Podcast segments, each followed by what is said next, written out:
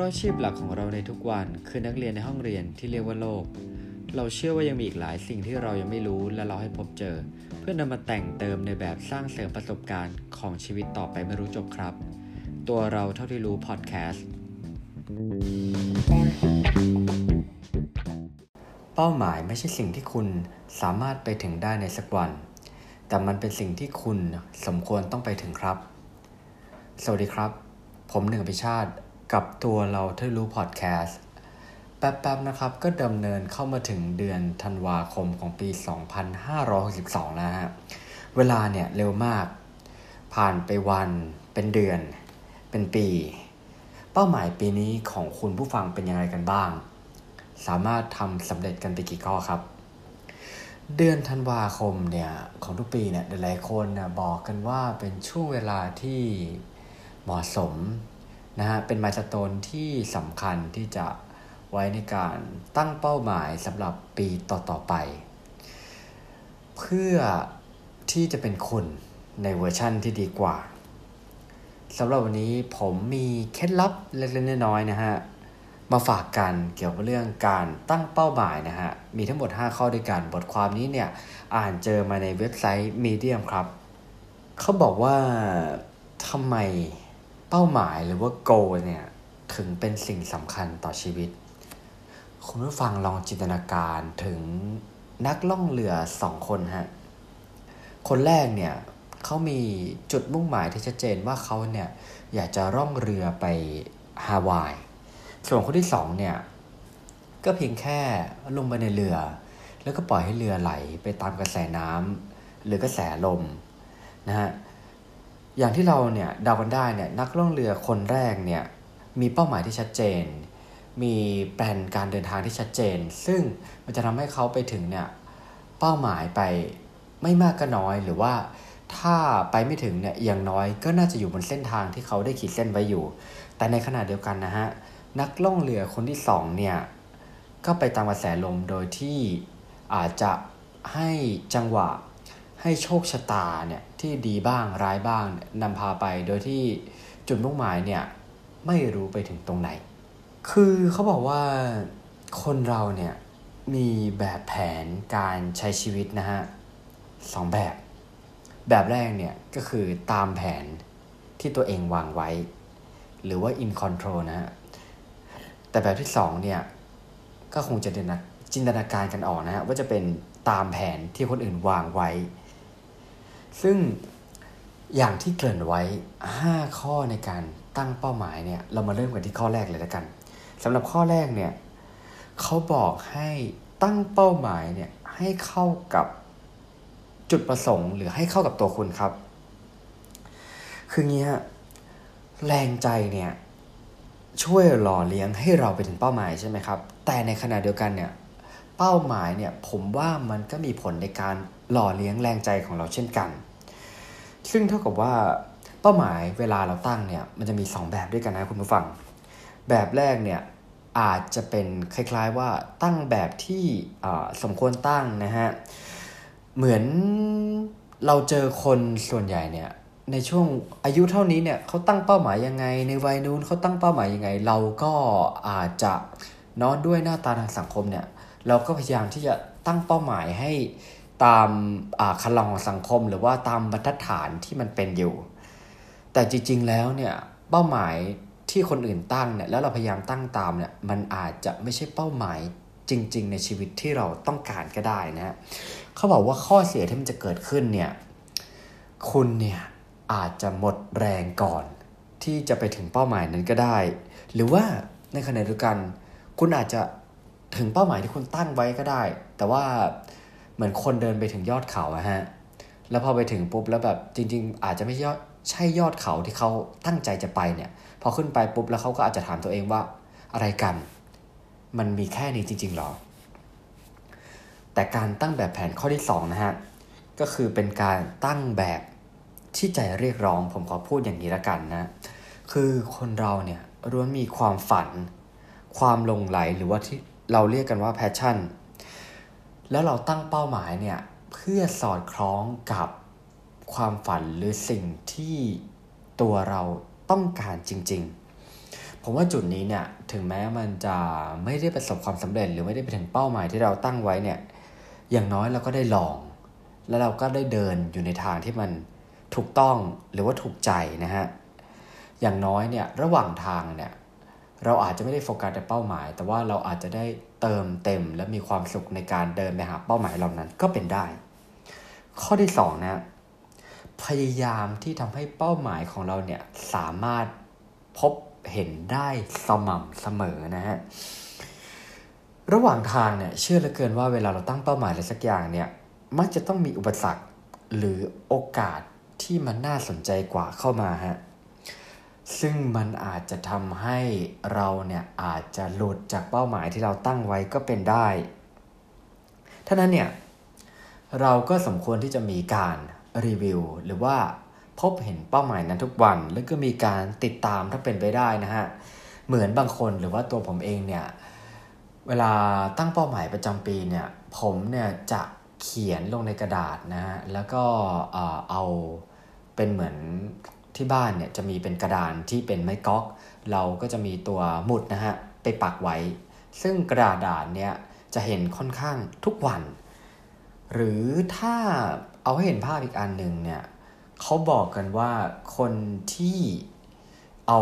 ตาชั่งน้ำหนักไว้ในห้องนอนเนี่ยอาจจะมีความเป็นไปได้ที่สามารถลดน้ำหนักได้ดีกว่า คนที่ไม่ได้ track แบบว่าไม่ได้ติดตามผลงานตัวเองเรื่อยๆนะฮะเพราะว่า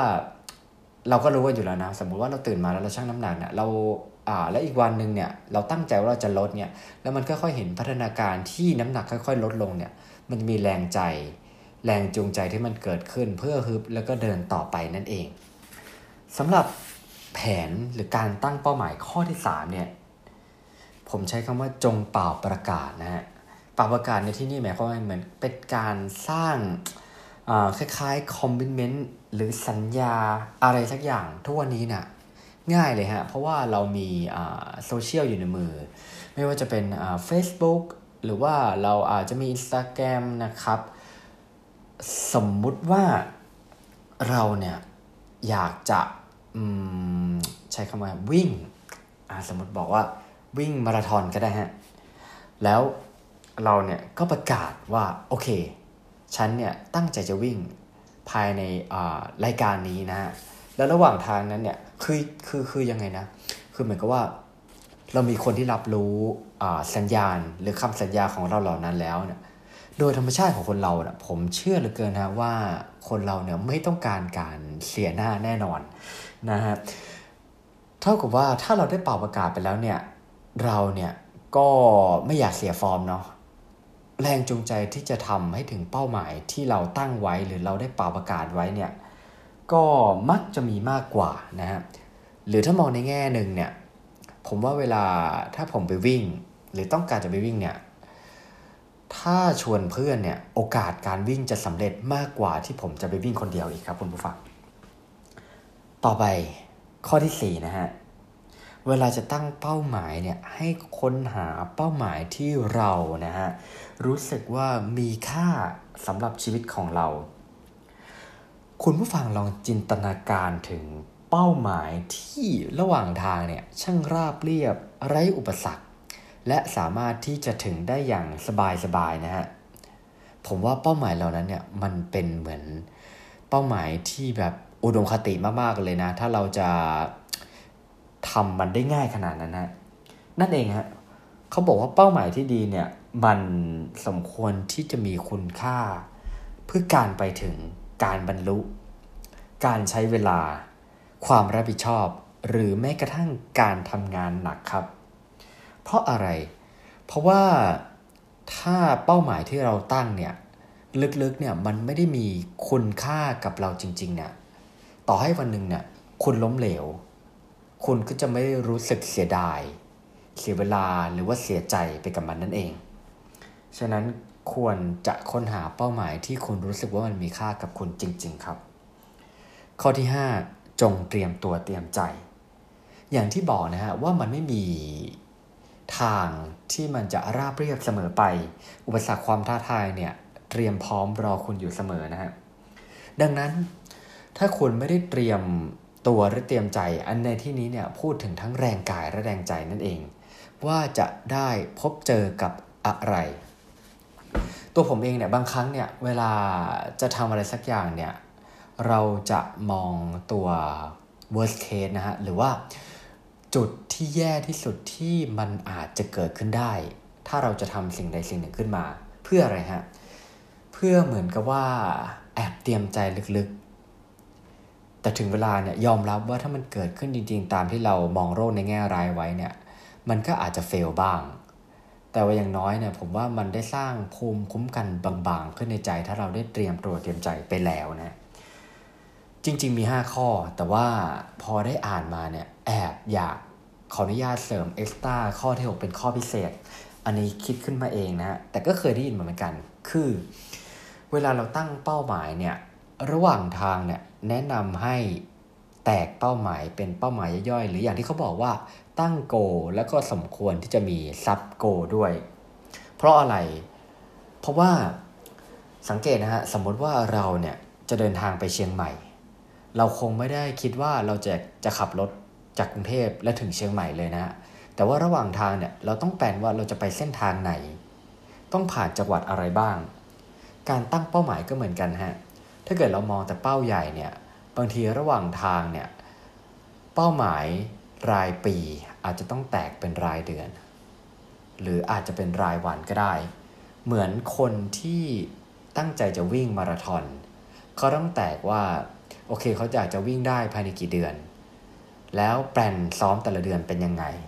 แปลนซ้อมแต่ละสัปดาห์ หรือแม้แต่รายวันเนี่ยเป็นยังไง พื่อให้เราได้ keep on track หรือว่าอยู่บนเส้นทางที่ถูกต้องนะฮะ เพื่อไม่ให้หลงไปตามกระแสลม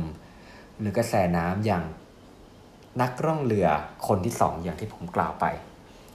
และนี่คือ5บวก1ข้อวิธีการตั้งเป้าหมายนะครับ ที่อยากจะมาแนะนำให้เตรียมพร้อมสำหรับปีหน้า เรามาลองทวนกันนะฮะ ข้อแรกเนี่ย จงตั้งเป้าหมายให้เข้ากับตัวคุณ ถามคุณดูว่าความฝันความหลงไหลของคุณเนี่ยเป็นอะไรและพยายามที่จะตบตบเป้าหมายให้ใกล้เคียงกับสิ่งเหล่านั้น ข้อที่ 2 คือพยายามทำให้เป้าหมายของคุณเนี่ยเห็นได้ หรือพบได้อยู่สม่ำเสมอ ข้อที่ 3 จงเปล่าประกาศ ให้คนอื่นรู้เพื่อสร้างคำมั่นสัญญา ข้อที่4เนี่ยจงค้นหาเป้าหมายที่มีค่าสำหรับชีวิตคนจริง ๆ ข้อที่ 5 เตรียมตัวเตรียมใจ เพื่อพบกับสิ่งที่ไม่เป็นใจ ส่วนข้อ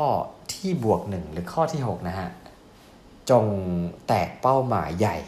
เป็นเป้าหมายย่อย ถ้าคุณผู้ฟังเนี่ย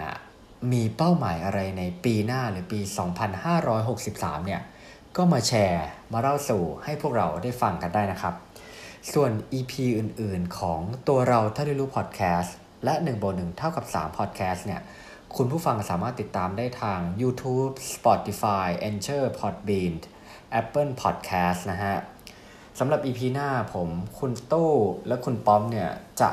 นำเรื่องอะไรมาคุยกันมาเล่าสู่กันฟังมากันเนี่ย ก็สามารถติดตามกันได้นะครับ หรือว่าถ้ามีท็อปิกอะไรเนี่ย สามารถแจ้งไปทาง Facebook Page ของเรานะฮะหนึ่งบนเท่ากับสามสามารถพิมพ์ได้ทั้งตัวเลขและตัวหนังสือนะครับ สำหรับวันนี้ขอให้ทุกคนโชคดีในปี 2513 กับเป้าหมายที่ตั้งไว้นะครับ ผมหนึ่งอภิชาติ สวัสดีครับ